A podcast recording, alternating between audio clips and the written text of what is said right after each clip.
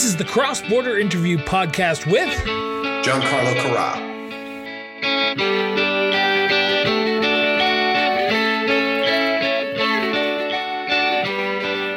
Welcome back to the Cross Border Interview Podcast. My name is Christopher Brown, as always, and today we're sitting down with incumbent Ward 9 Calgary City Councilor and running for re-election City Councilor John Giancarlo Carra. Giancarlo, thank you so much for doing this. Greatly appreciate it.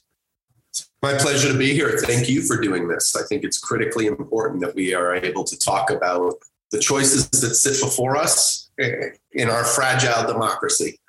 Well, and I appreciate you taking the time. Uh, but I'm going to start off with the same question I've asked every single municipal can, uh, candidate in this election.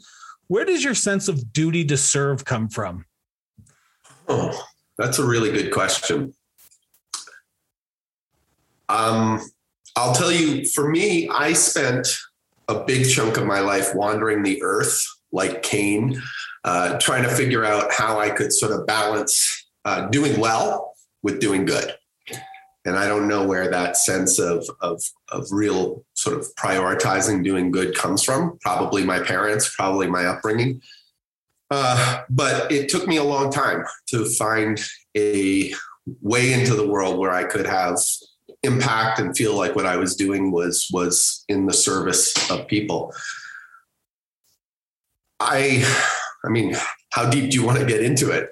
As deep as you want to get into, because uh, it's always fascinating from my perspective to hear why people decide politics and serving people in a political realm is the way that they see is best fit for them. So, and that would be my follow up question is why politics? You could have done nonprofits, you could have volunteered, but you chose politics. Why? Well, I'll tell you that um, my service in politics is part of a larger mission, and it's really a sort of a city building mission. Uh, I've described the mission over the last 11 years as the city councilor as the Great Neighborhoods mission. And Great Neighborhoods is based on the very simple but compelling idea that great neighborhoods make a great city. And if you want to get really sort of policy wonky and nerdy about it, let's do it. I think that if the individual is the atom, and if the family or the business or whatever other social structure you're examining is the molecule, the cell of civilization, the cellular structure of civilization is the neighborhood. So, sitting alone on the landscape, the neighborhood is a village. Networked with other neighborhoods, uh, the neighborhood forms towns and cities the organism that is civilization, where civilizations rise and fall, is at the regional level. So it's the relationship between villages and towns and cities with each other, with their airshed, their food shed, their watershed, their culture, their commerce. You know, it's like it's like Wakanda. It's like you know whatever you want to say. So you know, I think as a young person, my first mission, I was I was very privileged. I was able to sort of pursue the idea of getting educated. You know, I, I my mom was born in the back of a shop in Inglewood in 1940 to Danish settlers, and they spent you know almost a decade working the threshing crews in rural Alberta. Uh, harvesting wheat. My grandfather worked the threshing crews. My grandmother cooked for them and this was not the farmland that was promised to them, uh, you know, in the in the posters in Copen in downtown Copenhagen. And uh, by by 1940, four children born on the land, a third, a fifth child in the valley. My mom. The idea was that uh, it was time to become city folks because the dirty 30s and rural Alberta, and you know what John Palliser a couple decades before had deemed the Great Canadian Waste and the Palliser Triangle it was time to become city folk. And they moved to Calgary, and there was a housing shortage. And the only place they could live was in the back of a shop on the proviso that my grandmother opened up a commercial business. And so she ran a dress alteration shop. Right now, much to my chagrin, that shop is shoulder to shoulder military with a right next to the blue store, uh, right off of 13th Street on, on Main Street, 9th Avenue in Blythe Hall and uh, that that that's a very uh, interesting store. That that guy was uh, overtly racist before uh, we collectively decided that uh, systemic racism was something that we have to address in order to fulfill our promise uh, as Canadians to our to our commitment to pluralism and diversity. That guy, and and and in doing so, obviously, uh, people who want to protect their privilege, people who don't want to, people who don't want uh, to change the status quo, have gotten very overt in their racism. The guy who runs that store was overt in his racism long before that. Uh, but my mom was born in the back of that shop, and uh, she graduated Western Canada High School in 1958, and her dream was to go to university, and that was not even in the cards for a poor East Calgary girl at this in this city at that point in history.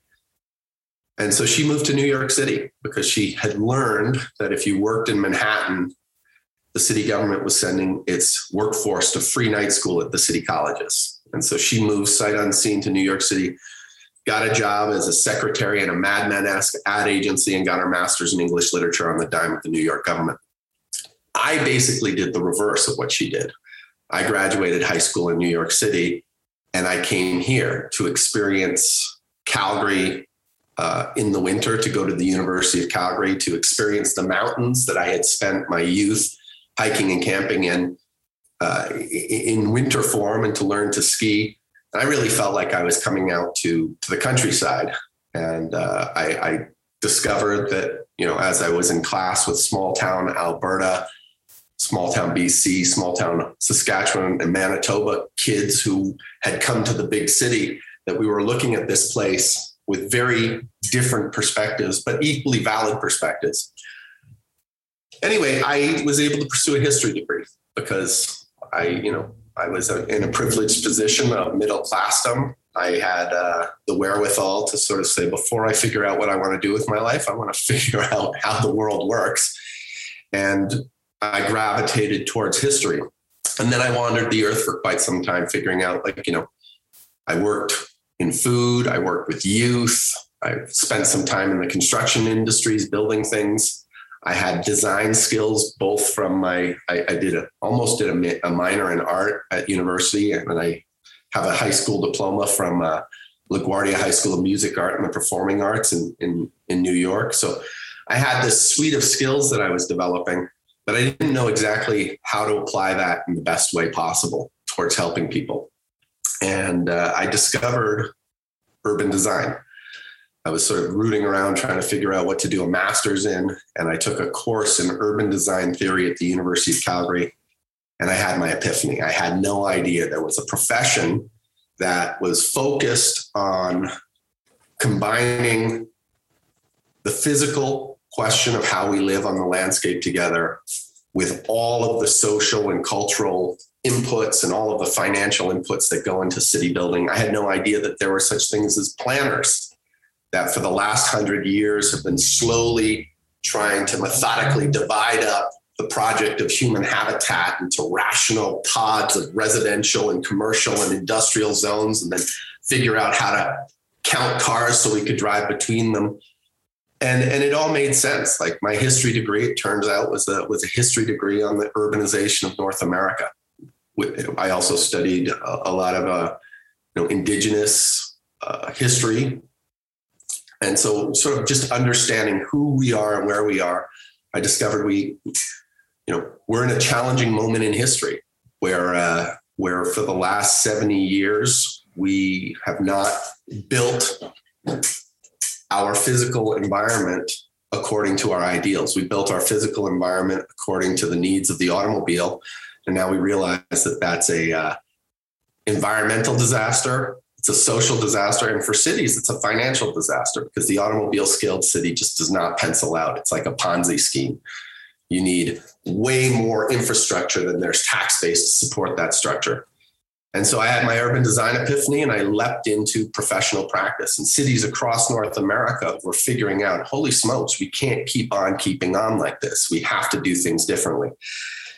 I was lucky enough to be in school with some very talented people. And I was like, wow, these people know what the hell they're doing. They've got great skills. And so I hooked onto them. And we, you know, one guy in particular, Jeff Dyer, uh, had a line into some of the top, top practitioners across North America. And so we were able to open up a practice and really be involved in emerging best practice across North America. And while we were doing this out of a small little shop in downtown Calgary, sort of helping cities across North America figure out how to walk the talk of more sustainability and walkable neighborhoods and all of that, I had the time and the wherewithal to continue to my studies at University of Calgary and to volunteer my time to, to local East Calgary communities. So I was the president of the Inglewood Community Association for uh, seven years. I was the redevelopment chair for three years before that. I was engaged in extensive action research through the University of Calgary, my master's degree program, then a uh, collaboration between uh, the, the, the, Faculty of Social Work and the Faculty of Environmental Design called People in Place, really talking about how the physical places we live in and the people and the cultures and, and, and the economies that inhabit them are really in a, in a, in a dialogue. And uh, after 10 years of doing that work, I realized that um, Calgary was, was really an exceptional example of post war North American city and it had done things better than most places, but it had also done them better and put itself in, in a more fraught position. Like, you know, city of Calgary has, you know, was one of the lowest population densities in North America for a city of our size. We have more infrastructural, you know, uh, we have more infrastructural uh, needs and we've built more things to support the, the lifestyle that we live. We have 16,900 lane kilometers of road in the city of Calgary. That's 77 lane kilometers of road per person. That's enough road that if we were to sort of lay a road on just city of Calgary tax-based road and stretch it out across the country, we could drive from City Hall in downtown Calgary to downtown Halifax and back and back to Halifax and back and still have enough road to get out to the mountains to ski. You know, and that is just and that's just one area where we have overbuilt and we need to do things very differently. And I mean, it's just an absolute necessity. And so after, I, am going to jump in here because I want to make sure. Yeah, please I, do. Get, please we got do. a question in here. It's great. You spent 10 years doing that. What was the political itch? What was the political itch that said, you know what, my my voice needs to be on council because a we need to do things differently because 11 years ago you said you did uh, run in 2010 you were elected. So you mm-hmm. decided mm-hmm. i need to run. I need to address these issues. And the people of ward 9 are concerned that these issues aren't being addressed and i believe i'm the best person to do that. Well as i said i had worked extensively with the community i had worked extensively with the inglewood community association and i'd worked extensively with the communities of greater forest lawn and both of those projects were sort of under the rubric of a design initiative. So we did the International Avenue Design Initiative and we did the Inglewood Design Initiative over, you know, over that decade from about 2003 uh, to, to 2010 when I sought elected office. Uh, the International Avenue Design Initiative really looked at the, the, the communities of Greater Forest Lawn and working with them, it established a two point strategy. One was the Central East Corridor strategy, the idea that from the downtown, the emerging East Village that my partner Jeff Dyer was taking a design lead position on, the Inglewood and Ramsay communities where I was, uh, you know, a community association leader, the communities of Greater Forest Lawn, and then the countryside out to the city of Chestermere. We had a corridor with a tremendous amount of diversity, a tremendous amount of opportunity, but had, that had been ignored for quite some time. I mean, it had built out in the early 80s and not a dime had been spent out there since then. And we said, you know, and, and the communities had asked, the communities approached the University of Calgary and said, we need some help here. And so we sat down, rolled up our sleeves, and spent a year in community with a whole suite of, of, of resources from the University of Calgary talking about, you know, how do we make this work? And uh, it culminated in a, in a, in a design charrette process where the whole community came out. We had hundreds of people come through our doors, and over the course of a week, we established a plan. And then again, it was that two point strategy. One was the Central East Corridor strategy, the understanding that Calgary can't continue to sprawl outwards. We know that. So, how does it grow up? And the argument was it grows up in thoughtful ways along corridors uh, supported by transit. And so that's really what the Central East Corridor strategy said. It says we've got this corridor that's really short compared to how the city sprawled from the downtown to the city of Chestermere. We've got the ability to infill it with great neighborhoods that celebrate the diversity of those communities. And we, we do so by creating a high quality transit system. And, and thus in the, you know, in 2004, 2005, the idea of the max transit the max purple transit line and the idea of that sort of bus rapid transit converting over time to lrt was born out of a community out of community and out of the university while the city looked on saying wow these people are really into this kind of change. Who knew right?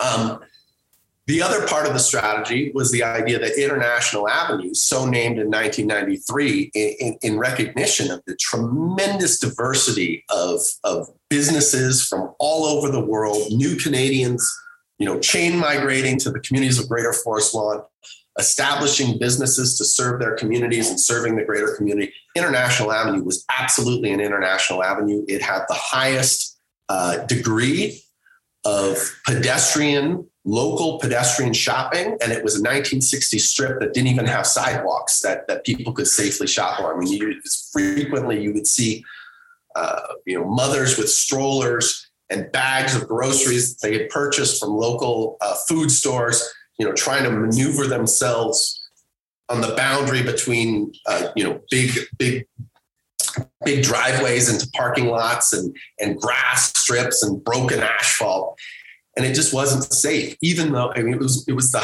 it was the most pedestrian used locally pedestrian used high street in the city and it was not designed for pedestrians. So we said international avenue has to become an avenue worthy of that name a great street. And, and we argued that we need to make a significant public investment in turning it into a multimodal boulevard with with with transit running down the center. Uh, and and you know, we, we won an international award from the Congress for the New Urbanism for that work. At the same time, we were doing that work in and with community. The city of Calgary was fighting its own bureaucracy and fighting the communities of 16th Avenue because 16th Avenue was conceived as a road widening for the Trans Canada Highway. And they were like, wait a minute, we're living in a different time. Maybe we have to think differently about streets. And so 16th Avenue built out as this hybrid between a road widening and a great street that was heavily contested internally and externally. And meanwhile, you know, on the east side of town, the University of Calgary and the communities have rolled up their sleeves and we're, and we're envisioning a better future, you know, collaboratively. And so at the same time we were doing that work, I was in the community of Inglewood having the very same conversation about, you know, the most historic main street in the city of Calgary, the fact that you know this historic community that had literally built the city of calgary and was poised to build the next calgary had to have a very serious conversation about what growth and change looked like. You know we had an arp that sort of removed we had an area redevelopment plan that had been developed through the 80s and it was developed through the 80s because the community had demanded a forward looking plan. And that that plan very thoughtfully stripped a lot of the uh, a lot of the challenges to redevelopment off the community. It removed road widenings for freeways that were thankfully never built in the 1960s. It acknowledged the floodplain and developed a plan to flood protect the, the community. It, it started to remove the heavy industry and get back to the mixed use neighborhood that combined industrial uses with commercial uses with with residential uses in a very mixed use way. Uh, and it said we need a lot more people living in this neighborhood, but it in no way said where and how those people should live. And we said we need a plan that's developed in collaboration with the community that really talks about how many people can this big chunk of land support while protecting its valued heritage and while establishing its heritage contributions to future generations. And so I, by 2010, emerging best practice across North America was extremely clear that we had to get away from auto-centric edge growth. In 2009, the city of Calgary passed a municipal development plan that said exactly that. So the age of sprawling outwards has to end. We have to start growing up. But that municipal development plan, which was, you know, a really seminal document, and that I spoke to in front of city council, wearing many hats, but prominently the, the, the president of the Inglewood Community Association, that document, like the Inglewood ARP, said what we needed to do, but it didn't say how and it didn't say where, and it needed a lot of work. And that's what I had spent 10 years doing professionally. And so I reached the point where where I realized that I had to, you know, and I was I was constantly challenging the planning department. I was constantly telling them that we needed to um, we needed to uh, uh, start walking the talk. You know, it, it, it's fine to talk best practices, but really, as a professional planning department, it needed to actually start making the moves to make those change. And it needed to have the difficult conversations in community with people who live in those neighborhoods, with businesses that operate there. And it needed to bring the development industry that rolls up its sleeves and, you know, puts private capital on the line and risks everything to try and build the city. We needed to create a collaborative approach where citizens and developers and the city were working together. And that, again, that was work that I had done for 10 years across North America and that we were not doing in Calgary. And I realized that it wasn't going to happen unless there was a real political push to make that happen. And so I was part of the emergence of Civic Camp, which was really the citizen group that talked about the need to uh, to grow up and to need the need to support the municipal development plan. But I was also a critic of the fact that we had yet to figure out how to do that. We were talking about what to do, but we didn't know how to do it. And I knew how to do that. So I said, I have to either give up on Calgary because literally my profession, I, I was making about 80% of my money outside of Calgary. And, and, and, the, and the few professional jobs that I took in Calgary, I was always leading idealistic developers to slaughter against a city that said, This is what we want, only there's no way to get it done. And so I realized we have to get it done. We have to figure out how to overhaul the system to deeply involve community uh, and we have to do it here in this city because we have so much promise and yet we also have so many challenges. And so out of that, the Great Neighborhoods platform was born. And I started knocking on doors in Ward 9. And at the time, Greater Forest Lawn was not part of Ward 9. I was knocking doors, you know, in places like Park Hill and Erlton. I was knocking doors in across the river in Bridgeland and Renfrew. And I'm thinking, how is the average Calgarian going to take me talking like this? Uh, you know, am I going to be? I mean, I've spent 10 years working with specific communities and, and I'm fairly well known because of that. But, you know, this is a big change proposition that I'm talking about. How is it going to land at the doors? And what I found out at the doors of Ward 9 was that people chose inner city lifestyles not for the lifestyle they were getting, but for the lifestyle that was promised and that it was within reach. And that, and then I realized that I was the man with the plan for how to get there. And so I, uh, I was successful, you know, uh, in getting elected. My Great Neighborhoods platform for the last 11 years has been pursuing a five point transformation of how of best practices in city building, best practices in in, in city organization, in terms of a city, best practices in terms of neighborhood governance and activating neighborhoods, best practices in relationships between cities and their region and, and, and the province and, and, and the federal government. And so, you know, I'm very proud of the work that's been done. And, and I really expected that 11 years in, I would put down the political mantle and pursue uh, city building from a different angle. As I had 10 years before, 10 years, I figured, you know, maybe I'll become a developer and actually put physical buildings on the ground or something. Uh, and you know, and my team. I got to ask the question because I want to yeah. make sure I get this in because you have been in there 11 years, and I, I, I I'm playing devil's advocate now. Yeah. You had 11 years to make Ward 9 great neighborhoods. You, have mm-hmm. had nine, uh, 11 years to do what you've set out to do. People mm-hmm. will look at you and say, and playing devil's advocate, I'm not one of these mm-hmm. people, but will look at you and say, You've had enough time. If you haven't gotten it done now, why should we give you another term to potentially try and continue on your with your work or get it done? Yeah, and that's that's a great question. And I think it really boils down to two things. Now, first off, I was planning, quite frankly, to, to, to, to, to pass the torch and to move on. Um, but two things happened. Uh, number one, COVID 19 happened.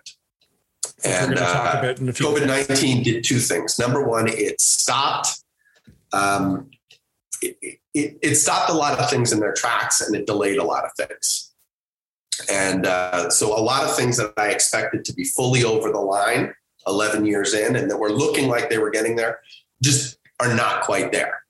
things like a new land use bylaw, things like you know really policy wonky type things, um, things like the green line. You know, like the green line itself. You know, we we conceptualized that ten years ago. We put the money together six, you know, five six years ago. Uh, and uh, it's been a struggle to get to the announcement that we just made. And whether that announcement was just going to be made here on the other side of the election wasn't clear.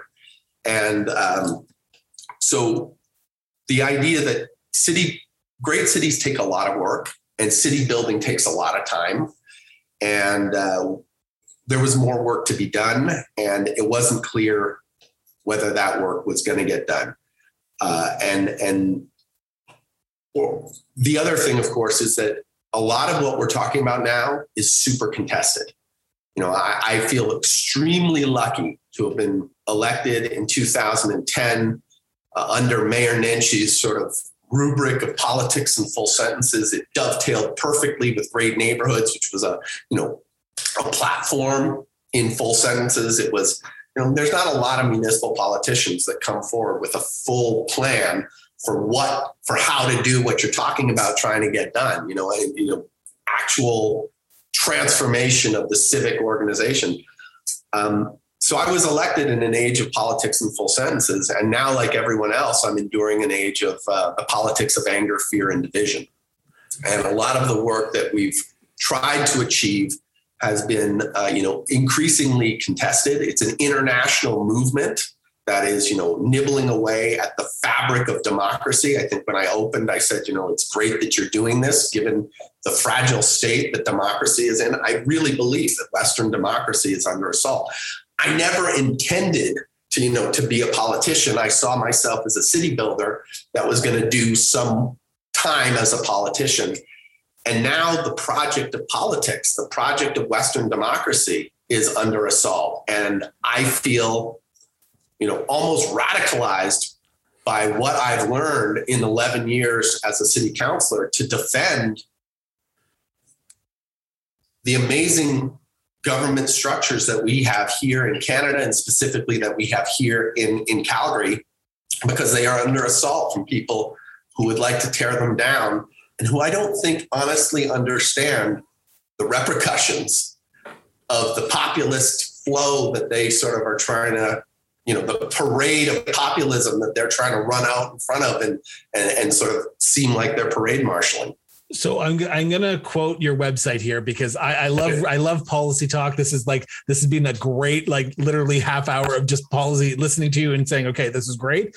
But on your website carafaward9.ca, which will be linked in the show notes for my listeners and to my viewers, you say and I quote and I probably don't have to quote it to you, but to my listeners who haven't looked at your website, Calgary is now at a crossroads. This election is about Calgary choosing what kind of city it wants to become. In an era of misinformation, disinformation, and fake news, Calgary's potential is threatened by bad actors fooling us into thinking we can return to a time in our history that never existed. End quote. I'm going to ask you two questions here. One, who are these bad actors that you're mentioning? And two, what disinformation has been out there recently that you want to clear up, that you want to say, you know what? What you're saying is a complete fabrication and is not true. This is the truth. Oh, well, I mean, I will. I will talk generally, right? I mean, I think you know. I, I, said that I was, I was, I became a politician in an age of politics in full sentences, and now I'm enduring the age of the politics of anger, fear, and division, like the rest of us. I honestly think that's an international movement, right? I think that there are two things that are happening to Western democracy. Number one is is sort of the permanent campaign. It's sort of like an old age vector within within uh, within democracy. We used to the Western democracy is built on the idea that we will have periodic competitions of ideas for the right to govern. And over the last 10 years on council, through a series of election cycles, I've watched the permanent campaign slowly take up more and more of council's time. And the permanent campaign is the idea that instead of competing for the right to govern, we flip the script and, and the act of campaigning now uh, has usurped the act of governing, right? We govern as an act of permanent competition. And, uh, you know, I would say that that is something that's happening to democracy. I think human beings like to get good at the things that they do. And the competition to get elected has usurped the purpose of why we try and get elected. And, and now we don't make decisions of what's the right thing to do. It's what's the right thing to get elected or to, you know, to, to manipulate. And that is taking place in the context of, I think, a, a legitimate assault on, on Western democracy from outside forces. And, uh, you know, I would say that uh, weaponized misinformation. I, I, made the mistake a couple of years ago of using the term fake news on a, on a, on a social media tweet, and the local media, you know, came at me and they're like, "Dude, you cannot, you know, perpetuate that trope where you're tearing down the fourth estate. You're tearing down, you know, the role that media plays. When you use the term fake news, you are basically playing into the frame the media is not doing its job in our society and that's a deep problem and i was like you're right i cannot perpetuate the frame of fake news but i'm not talking about nothing. So what am i talking about? And so i, I actually coined the term weaponized misinformation. And what i think weaponized misinformation is is it is it is psychological warfare you know in the in the art and craft of soviet propaganda style but it's been refined by brain science and it's been supercharged by the by social media. And when you talk about, you know, what happened with Trump getting elected in the United States, when you talk about Brexit taking place, when you talk about, you know, the rise of populism, these are things that are being manipulated uh, by outside actors who are very interested not in the project of Western democracy, but they're very interested in the project of power. And uh, I think that this is, as I said, an international project, and it has wended its way into our little corner of Western democracy here. And and I would say that, uh, you know, my my my proposition to the voter is that we have to be very careful about how we're being manipulated. We know that the human brain has blind spots a mile wide, and we know that there are people out there who are experts in exploiting that. And here in our neck of the woods, we have actors who are who are you know along for that ride. Are they so victims? Are they victimized? I gotta, I gotta ask this question though, yeah. because you are an elected official. You, you are mm-hmm. one of 15 people who represent the city of Calgary. Um, how mm-hmm. do you battle back misinformation when the information that's coming out is from council and you could tweet and you could post on facebook but no matter what you put out there even if it's the, the best of intentions you will get people taking it in the wrong way. So how do you govern in a society when you can't communicate effectively because what you're going to say or what you're going to potentially do is going to be misconstrued in a way that will be used against you in a political will or avenue yeah, you know that's a, that's a tough question, and, and and the basic fact is I have no idea. I have no idea how to fight this. Right? You know, I, I always characterize that it gets stronger if you ignore it, and it gets stronger if you fight it. And uh, I uh, and so all I all I try and do is just constantly return to the first principles of what we're trying to do. I also, you know, I have to say, I you asked me a question about why I'm running again, and I and I talked about the sort of the fact that the work is not done. I also want to sort of go into sort of what's sort of like leading my campaign right now. What's leading my campaign is a series of value propositions that I think are fundamental to both the city being at the crossroads that it's in and to the path that we need to take in order to be successful. So I, I, I 100% believe that Calgary's at a crossroads.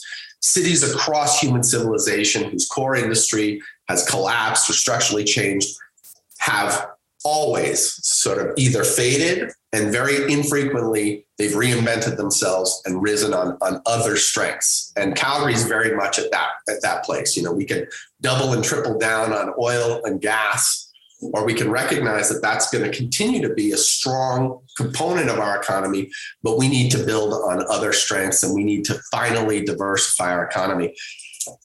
We have to rise, but we also know that the promise of Canadian pluralism that I certainly believe, I think a lot of us believe, is not being realized for too many of our neighbors. Calgary, 37% of Calgarians are, are Black, Indigenous, or people, in co- uh, people of color.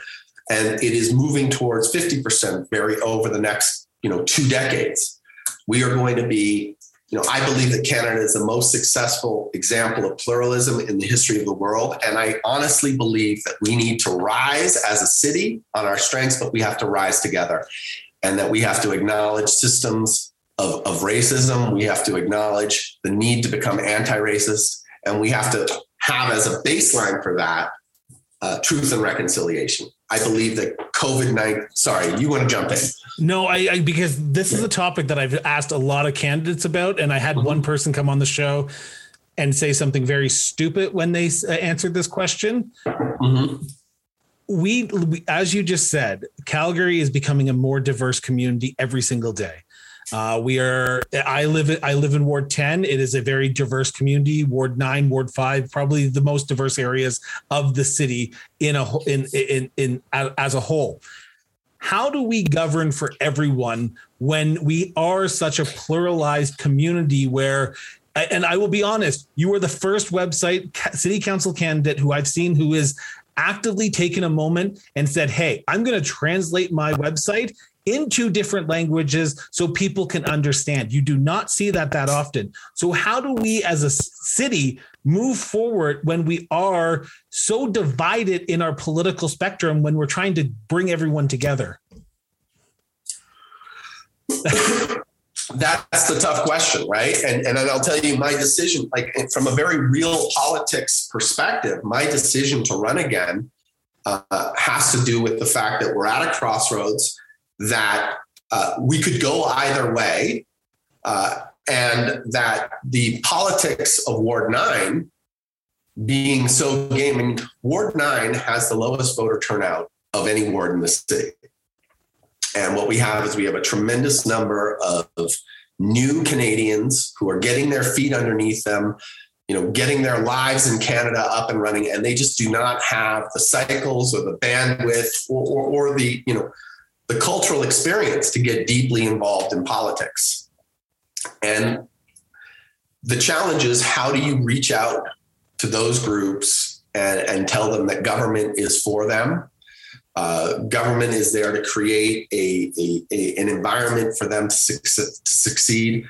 Uh, you know, everything from policing to you know business licensing to to to, to you know and outside of the realm of, of city you know, politics, but you know, health service, uh, education, all of these things tie in together. And how do we how do we how do we pull together to take care of people? Great neighborhoods gives you the gives you sort of the example. You say, you know, you want to create communities of scale and you want to cater city resources, generic city resources, specifically to the needs of those communities by having in depth conversations and in-depth empowering of those communities. These are the sort of this is how you bolster democracy where you at the grassroots level where the rubber hits the road where people live give them the tools to think about what they need and put the city at their service you know in a very catered way um, we also have to sort of deeply involve ourselves in the project of listening to you know what systems exist that that that maintain uh, you know, white privilege and, and, figure out how to make that work. I, I, feel like, you know, let me give you an example. And, and this sort of gets into the example of, you know, how do, when I talk, people, you know, take that as, you know, my best interpretation of the facts versus, you know, a weaponized misinformation that's being, you know, we had something called the guidebook for great communities for everyone be developed over the last you know, six, seven years. And that is a direct promise of the Great Neighborhoods platform that we would actually develop a system for planning our communities that would be, you know, a, system that you could bank on, that everybody played by, but that could be catered to the needs of every community in very specific ways and a process for catering it. And so the guidebook for great communities for everyone you know, slowly through the political fight that emerged against it for reasons that I can't even understand, turned into the guidebook for great communities because I guess great communities for everyone was a little bit too too value laden, and then it became the guidebook for great communities. And then it fell back to the guide for local area planning because the idea of making great communities was considered, you know, way too I guess, way too political, right? Um, I got a chance to stand, you know, to sit with one of my colleagues on CBC radio in the lead up to the big public hearing on the guidebook for great communities. And uh, my colleague was pushing people to go to a website that was funded by obscure, unknown third parties, uh, talking a lot of misinformation about it. And you know, my point was, or you could go to the city website where the actual facts reside. You know, like, like I mean, it, it's it's pretty astounding, and that that that we're sort of in this situation. So, do I go to the city government's website that has everything that's gone on? You know, the entire process laid out if I want to learn about it, or do I go to some third party advertiser? You know, website that's against the guidebook for great communities talking a bunch of half truths and mistruths. Like, can you imagine as a board member of the corporation of the city of Calgary, which is what a city councilor is, directing people to a website created by dark money, spouting actual mistruths? But that's the point in politics that we're in right now. So I, I, want to talk about the future of Calgary here because we the city is at a crossroads right now, and I, I'm using your words here. We have hit being hit by two big downturns in our economy: oil and gas leaving, and COVID nineteen. COVID nineteen. We no one expected this. It was not something that showed up at the uh, like it said in 2017. Hey guys, be prepared in 2020. We're going to hit you with a pandemic. It just happened. Um, yeah. The next four years are going to be critical for the future of our city. Budget 100%. Budget 2021 is going to be the first big uh, budget that is going to be passed post quote unquote recovery because as this goes out, as uh, our premier has said, COVID is now over. We do not have to trace, we do not have to track, but here we are. How do you envision the city working for everyone to ensure that the recovery process in the city and the people of Ward 9 all get ahead and not just a few because i think a lot of people are struggling right now and people want to know that that they're not going to be hurt by decisions that are made at council at the next budget process because they want to still keep their home they want their sidewalks uh, or their roads plowed they want their garbage picked up so how do we ensure everyone gets ahead okay uh, I, I want to. I, I, really appreciate that question, and I want to talk about sort of my platform. Uh, and I and before I sort of like lay that out, I want to just sort of set the stage with a couple of things. You are right that Calgary is on the ropes, and a lot of people talk about how Calgary is on the ropes, and that's absolutely true. But Calgary also has tremendous strengths. You know, we consistently rate amongst the most livable cities in the world. We're you know most livable city in the Western Hemisphere um, these are a suite of strengths that are just undeniable. And we have to understand where those strengths come from and we have to build on them. We have amongst the lowest taxes in, uh, in municipal taxes in North America for a very high level of service. And over the last six years of downturn, we've been driving the cost of government downwards. We've been increasing the cost of government below growth plus inflation We've been taking those savings and we've been investing in things that are meaningful towards our future. Uh, these are all one time savings, though. So, you know, we do have a tremendous number of strengths, and I am a huge booster and believer in Calgary. So, my platform is based on three interrelated things. The first one are the value propositions that we need to commit to right now. And, and as I talked about earlier, the first one is equity and anti racism we are only going to be an internationally competitive beacon of good life, of good living, if we are a place that delivers on the promise of Canadian pluralism and that and that our success is a success for everyone. And so I am deeply committed to anti-racism. I was transformed by the by the inquiry into systemic racism that we did last July. And we have to commit to that. And of course, the baseline of any Canadian, the foundation of any Canadian commitment to anti racism is, is a deep commitment to truth and reconciliation. Number two, COVID 19 has taught us, if anything, that we are all in this together as a global civilization. And the next big global threat that's coming at us is climate change. Uh, and, you know, whether you believe in climate change or not, the entire world believes in climate change. And if we are going to differentiate ourselves as a beacon of hope in a crazy world, uh, we have to commit to climate action in very meaningful ways. And then the beautiful thing is everything that we want to do that's good uh, is a climate strategy. You know, great neighborhoods is a climate strategy. It's just time to get explicit about that and, and, and to be very clear about what we're trying to do here. The third value that I'm leading with is the idea of democracy and dialogue. Like in the face of the politics of anger, fear, and division, in the face of the erosion of Western democracy that we're seeing both internally and externally, uh, we have to recognize that we have a pretty great government here. And uh, we should not be electing people who don't believe in government. We should be electing people who understand the important role of government in establishing the playing field in which we succeed culturally, in which we succeed economically, in which we succeed socially and environmentally. Uh, and, and, and that has to do with like a deep relation between different orders of government, different levels of decision making, and we have to get that right. Uh, point five of Great Neighborhoods, which is a five point, really talks about a restructuring of, of, of the role of cities. So that sort of leads us to, to great neighborhoods. My five point transformation is well underway that I've been pursuing for 11 years, but it's not done yet. And that remains a baseline of best practice and it touches everything that we're doing. So great neighborhoods remains important. The final part of my platform is really future focused. We, as I said, we've spent the last six years grinding the cost of government down without significantly impacting frontline level of service. We have reached a point where we are not going to be able to cut anymore without the quality of service that we're providing to Calgarians also getting cut.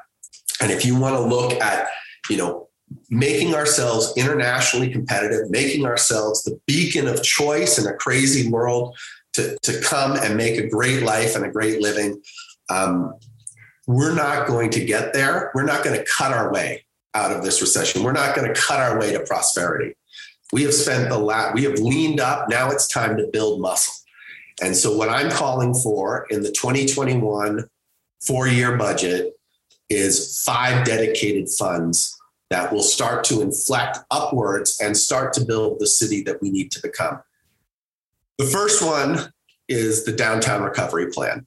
You know, our downtown was an economic engine driving the prosperity of the entire country. And uh, it hit a structural correction. It was not based on $100 barrel oil, it was based on the real estate regime associated with $100 barrel oil, and it needs to transform. And we have a great downtown plan. It's about a billion dollars of work over the next 20 years.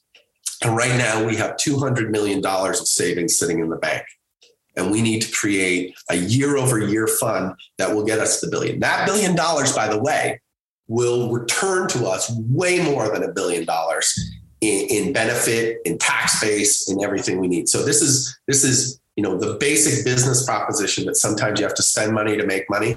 We need to do that for our downtown. We need to create, and what I'm calling for is like literally a line item on our tax bill. When you pay your taxes, I want people to see that a, this portion of my taxes is going to these five things. One, as I said, is the downtown recovery plan. Number two, transit oriented development and main streets. We understand that you know the city is not just the downtown the city is a collection of great neighborhoods that are networked together with sustainable infrastructure systems how do you infill a city that's been sprawling for decades into a city that grows up. You have very thoughtful conversations about where you grow up in little town centers networked by transit. I've always said that if the next million Calgarians drive as much as the current million, we're all doomed. And what a transit oriented development and Main Street strategy allows us to do is to sensitively infill existing neighborhoods and put the density around the transit, create the opportunities there while protecting the character of the surrounding neighborhoods. So you build a population of Calgarians who live in their walkable neighborhoods, have everything that they need there. And if they have things that they don't need, their next stop on the line or the next stop on the line. So you start to create this network transit oriented development based on great main streets that support local communities. We have a main streets program. We have something like 24 identified main streets. And as we do local area planning with local communities, we're going to identify more and more main streets. We need to build these main streets as great pedestrian streets, just like we did on International Avenue. That was, by the way, the first of the main streets. It was a $180 million uh, realization uh, of the vision that we created with the community back in 2005 we need to do that in communities across Calgary, and we need to have a fund to do that. Right now, we have $60 million of one time savings to do that work. That'll burn out in about two, three years, and we have generations of. So I want a Main Street and TOD fund, and that's you know improved public realm, but that's also the pipes under the ground to carry the services to support higher density. And these are things that these the, all of these communities need.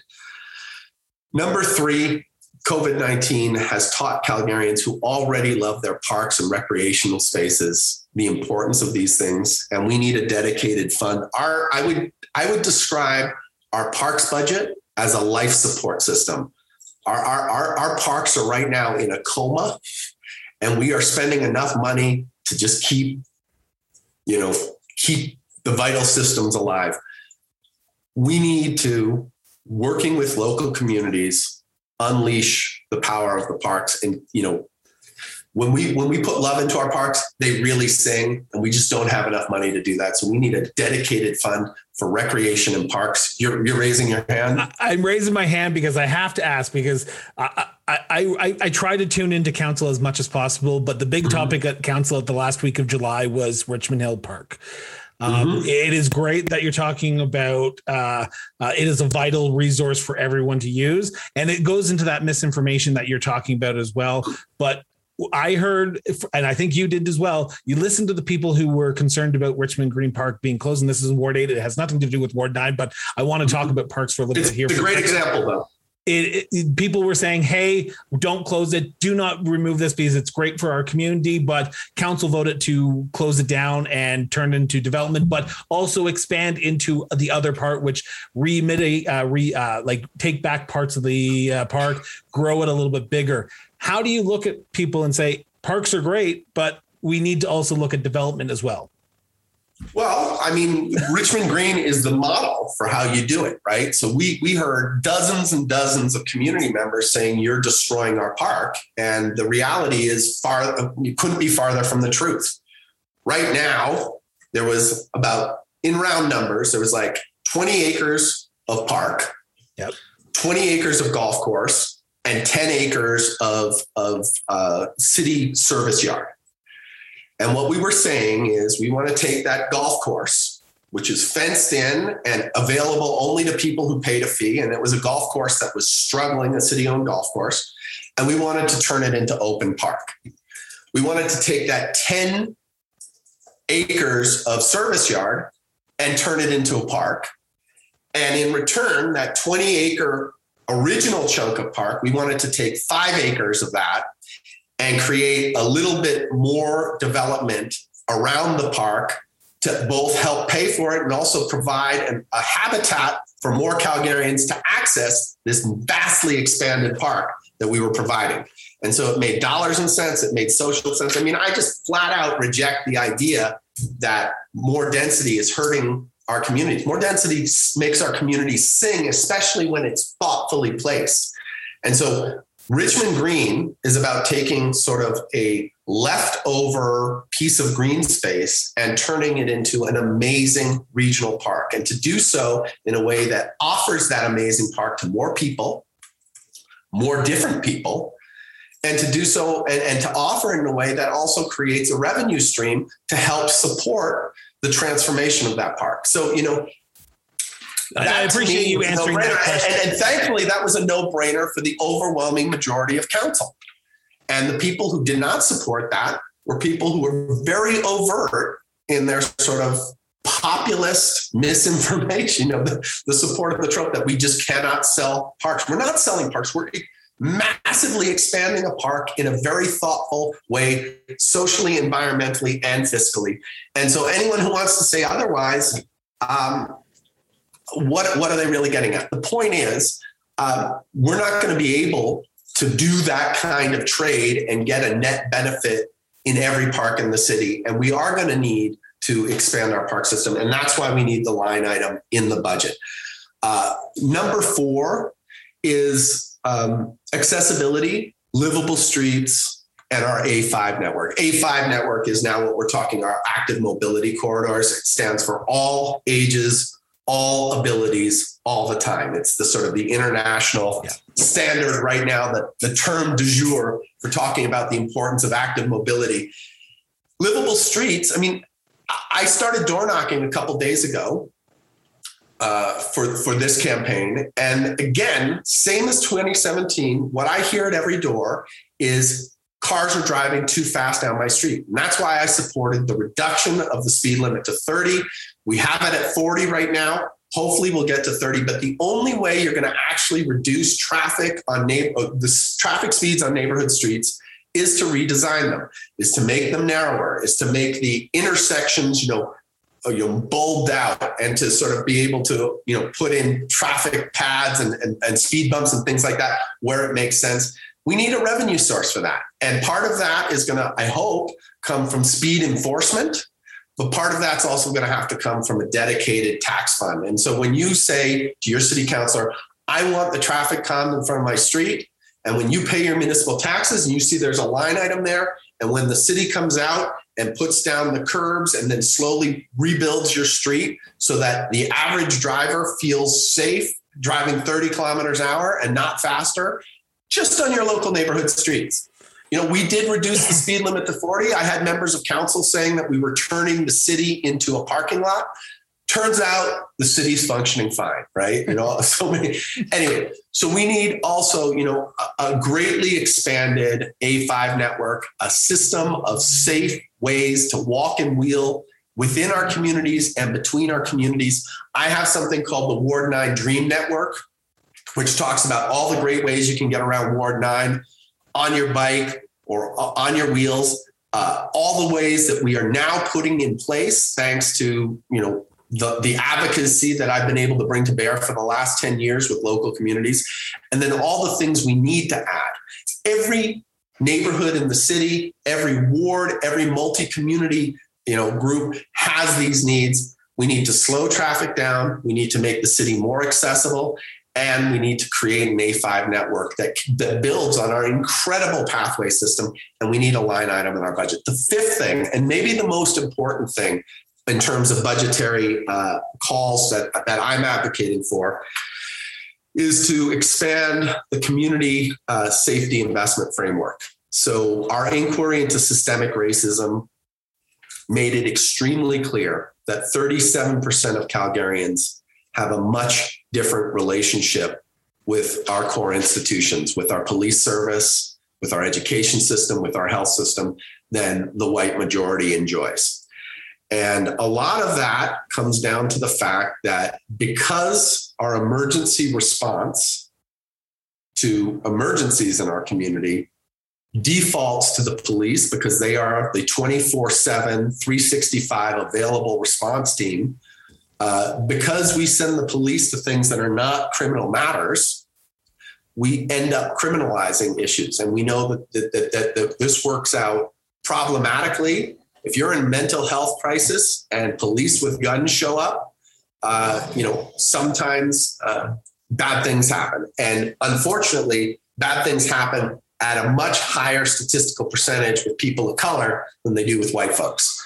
And that has to change. So, what we are talking about across North America, what we're talking specifically in Calgary about, is that we need to greatly expand alternative service provision so that if there is a mental health crisis at four in the morning, uh, in, you know, in the middle of May, uh, we can deploy people who are mental health professionals and not police. If we have homeless related issues, that we can tie that into our housing system.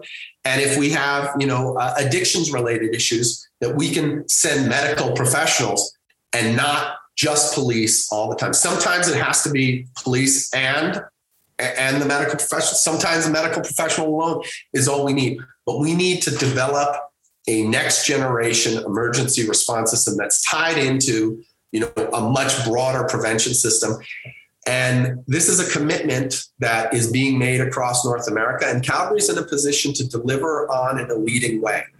Um, the police chief, Mark Neufeld, has said, you know, it's unclear whether we have enough resources and we're just not coordinating them well, whether we need to redeploy how the police do their work within the police budget, or whether we need to create another budget line item, maybe some from policing, some from other sources to create alternative response model. My answer is we're probably going to have to end up doing all three.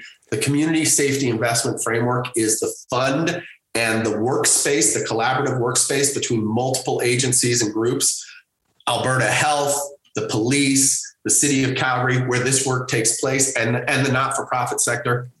And we need to greatly expand the ability to do that transformative work in the years ahead with oversight from uh, you know not only council but the social well-being advisory committee and the anti-racism action committee and, and our indigenous relations. So you know those are the five transformative investments in our future tied to the value proposition tied to the ongoing transformative work of great neighborhoods. And because all of those things are underway and because it touches things from like flood protection upstream or regional work, I have I've been working on this stuff for 11 years. And when I look at the amount of turnover we're going to have on council, we have guaranteed 11 new faces on council at this critical moment. Uh, and we also have a very difficult electoral calculus in Ward 9 for all of those reasons. I decided, and my team told me that I could not put my hat down. And I had to break it to my wife that uh, no, in fact, I was going to seek another four years uh, of, of public service. I love this city. I'm committed to it. I believe that we have a great future. And uh, okay. I, am not going to let 11 years uh, slip when this is the moment when we need to rise and rise together. And I have a role to play. I'm just cautious of time here. I have one last question before we start our wrap up. Um, you have talked extensively about uh, racism and the anti-racism that the city went through. You you just threw out a figure that I want to ask, and it's going to be a loaded question, and I apologize for that. But you said 37% of people feel like uh, they don't they they are targeted or potentially looked at or don't feel like they can access adequate uh, services here in the city, whether it be through the police or education. Do you believe the city is a racist or uh, racist city, or do you believe that there's an institutional racism problem within the city of Calgary? Well, I, I along with the all of council, sorry, no worries. Along along with all of council, I acknowledged after our so let, let, let me just let me just give you a little bit of background. COVID 19 forced us all inside. And what COVID 19 taught us also is that um, different groups in our society experience COVID 19 very differently. And some of us were fine, and, some of us were all of a sudden very not fine and did not have uh, the social support network to, to, to endure. I think because of that, the murder of George Floyd on the street of, uh, you know, on, on the tarmac of the street in Minneapolis was lit a spark and people exploded out into the streets across the world, acknowledging both that Black Lives Matter and that we've got a problem. And that happened here in the city of Calgary. We had huge Black Lives Matter protests in the city of Calgary. And what the protesters very clearly stated was that their city government needed to observe what was happening in the streets and then invite that conversation into the halls of our city government. I am the chair of community and protective services. That is my job to sort of oversee all of those frontline services or to provide, you know, chairmanship direction with my colleagues uh, of all of those frontline city services. And so it really defaulted uh, to me to figure out how to make that happen. And we, of course, wanted to do it in a good way, but we also wanted to act quickly. And uh, we, last July, invited the community to come in to talk to us about systemic racism. I seated the chair and became co chair with Dr. Malinda Smith, who was the inaugural um, uh, vice provost of EDI at the University of Calgary. She had just moved down to Calgary, and so she had an outsider's perspective. She's an expert on systemic racism. We invited uh, experts from across the BIPOC community, uh, leaders in the BIPOC community to join us for the first half day, and they all presented, you know, the perspective on systemic racism from their leadership positions within their communities. And then we opened up the floor. For the next three days, we heard from about 160 Calgarians, BIPOC Calgarians, their experiences with systemic racism. And what became very clear to myself and council who spent our three days, you know, attached to our screens, participating, listening, was that it doesn't matter what the age of the of, of our neighbor it doesn't matter what their particular ethnocultural background was. It doesn't matter what their socioeconomic status, rich and poor. It doesn't matter what their education level was. It doesn't matter what their newness to Canada was. They could be recent immigrant or they could be a second or third generation Canadian. Our BIPOC neighbors, 37% of Calgarians experience a different relationship with our institutions than the rest of us. And these are systems of oppression that are deeply baked into our culture and to our into our institutional life. As an academic policy wonky type person, I understood systemic racism. I took some pleasure in thinking that Calgary was a little bit better than other places. You know, I understood that when we did an inquiry into systemic racism, I would experience things in a more real way than you know the the dispassionate third person sort of academic way I understood it. Uh, but let me tell you, the gap between theory and practice that was crossed for me and for all of my colleagues on council was significant. And at the end of that hearing, we declared and acknowledged that Calgary has a systemic racism problem and that our job as leaders, our job as a city government, our job as a people is to make good on the promise of Canadian pluralism and make sure that the institutions that we enjoy, that serve us, serve us all in an equitable way. And so, you know, that was a game changer for me. And, uh, you know, is Calgary racist? What I know is that it's systemically racist. And I know now that the people who enjoy, I mean, so what I say is that there are three kinds of Calgarians right now. There are Calgarians who have woken up and who recognize, you know, that we have a systemic racism problem. And, you know, some of them, you know, obviously our BIPOC neighbors are much more aware of it than, than the white majority who are cloaked in our privilege.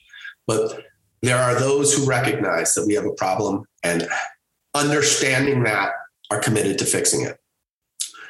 I would say the second group, the overwhelming majority of the white population, doesn't quite understand that yet. They have not had three days of inquiry into systemic racism. They do not know people of color well enough. They are, you know, living in their bubbles, and it, and and they might appreciate the dream of Canadian pluralism. They might sort of uh, ascribe to it, but they do not have, you know, a day to day working understanding of, of where the problems are and, and do not have an urgent need to fix it, like someone like myself who, who, who has made that commitment.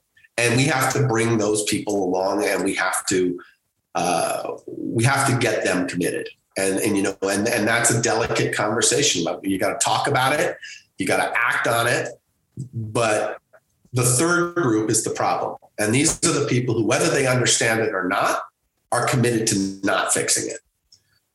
They're committed. And, and what we're seeing is the rise of overt racism in direct response to a challenge to their privilege. And you know, when I talk to BIPOC communities, when I, I mean, I, attended a, a, a uh, rally a, a, couple of weeks ago on the steps of City Hall uh, against uh, Islamophobia and, and, a vigil in support of the of the family in Ontario who was mowed down by a guy in a car because they had the audacity uh, to to walk around their neighborhood in in hijabs. Um, I, I suggested that as dark and as horrible as this rise of overt racism is, it's an indication that things are changing. And if I want to extend that that to this election, I think that that's one of the things, one of the very important things that's at stake in this relation in, in this election. This is the election where we acknowledge that we need to make meaningful change. We need to rise and rise together. Or this is the election where we um, pursue a status quo, and oftentimes a status quo, as per the, the verbiage on my website, that that that harkens nostalgically to a past that never really existed, an idealized past. And you know, that's a classic trope of, of populism and fascism to, to sort of play on your fears and evoke a better time that you know maybe never existed because change is, is, is scary but i also think change is hopeful and i'm excited to offer my ongoing services to help transform our city in all the ways that I think we need to transform to become our best selves. My last question for you, Giancarlo, because I'm just yet again cautious of time here, but how can people learn more? How can people learn more about yourself, get involved in the campaign, reach out? What are the avenues that you're available to communicate with people? Well, a, number of things. First off, if you want to have a direct conversation with me, just jump on Twitter. I still crazy. I, I still like Twitter because there are still good conversations that can happen there. All of my so I've got great people helping me with social media. But when you talk to me on Twitter, you're talking directly to me. Come at me and let's chat. Number two, uh, my campaign realized that we're talking about big, heady things and uh, that we need to, the stories that we tell ourselves define who we are and who we want to be. And so my campaign is doing a series of conversations with Kara about a lot of these big, important topics. Uh, and so I encourage you to participate. Actually, uh, uh, just tonight, I mean, I know this is going to air in September, but you know, we're in the middle of, we're in the beginning of August. Tonight, I'm having a conversation uh, with the traditional knowledge keeper that's on my campaign team, Wendy Walker, and uh, Chief Lee Crowchild of the Tsuut'ina Nation to talk about Indigenous people and how uh, settlers can, can best commit to truth and reconciliation. We're doing a bunch of really interesting conversations. We just did a, an incredible piece on, on gender equity and diversity with some, some feminist leaders in the city. So, you know, there are a ton of resources out there, and I'm doing my best to sort of have these conversations as they pertain to Calgary and to Ward 9 and to East Calgary. We're doing three town halls in in in September. Uh, and I think, you know, hopefully we'll be able to actually have physical town halls on top of digital town halls. But who knows as the fourth wave rises, um, or maybe we won't even know there's a fourth wave because we're no longer tracking any of that. Um, but we're going to talk about the values of anti-racism uh, in one town hall. We're going to talk about you know climate action, and we're going to talk about democracy and dialogue in three major uh, town halls. Uh, and and then the final thing is, you know, we're not only knocking doors for my campaign, but we're we're doing uh, community events. On July 1st, we held an Indigenous concert uh, and all wore orange, and a couple hundred people came out, and it was really special. Uh, we're rolling out my campaign through the month of August uh, with with walk and wheel parades through the neighborhood streets of Ward Nine. 10 to noon, we roll up after pulling a band and handing out frozen treats along the along the neighborhood streets to a beloved neighborhood park for a concert and a barbecue. So we can actually, you know, hang out together and see each other eye to eye. We're serving, you know, in Erin Woods, we're serving Vietnamese food. uh, in Inglewood and Ramsay, we're ending up at, at Sweetgrass Lodge and we're, and we're serving Bannock tacos at Elbow River Camp. You know, we're, we're, we're really trying to uh, celebrate the diversity of Ward 9 in community and making it available for people to plug in and to participate. And, uh, you know, I think, I hope that love and hope will conquer hatred and fear every time. But I know that hatred and fear and division are, are really immediate reactions. And so, as Calgarians move towards this most critical election in our city's history, as we face a very exciting but also very, you know, scary, massive turnover in our leadership, I want everybody, you know, regardless of your political stripe, to really think deeply about the story you're telling yourself about who you are, who your community is, who our city is, and most importantly, who do we want to be? And have that hopeful conversation with our best future really drive what motivates you at the ballot box. I want to thank you so much for doing this. Uh, to my viewers and to my listeners, the links to Giancarlo Carra's uh, website, Instagram, Facebook, and Twitter, uh, Twitter will be in the show notes. Please get out, please get educated because this is uh, the future of our city that we're talking about. Get out and vote. October 18th is our election. Giancarlo, thank you so much for doing this. Greatly appreciate it. I greatly appreciate the work that you're doing. I think podcasts are an amazing way to do a deep dive into the issues that really matter. And, you know, it's all about local journalism like this. So thank you for what you're doing. It's a tremendous contribution to our city, and I'm happy and honored to be able to participate. The Cross Border Interview podcast was produced and edited by Miranda Brown and Associates.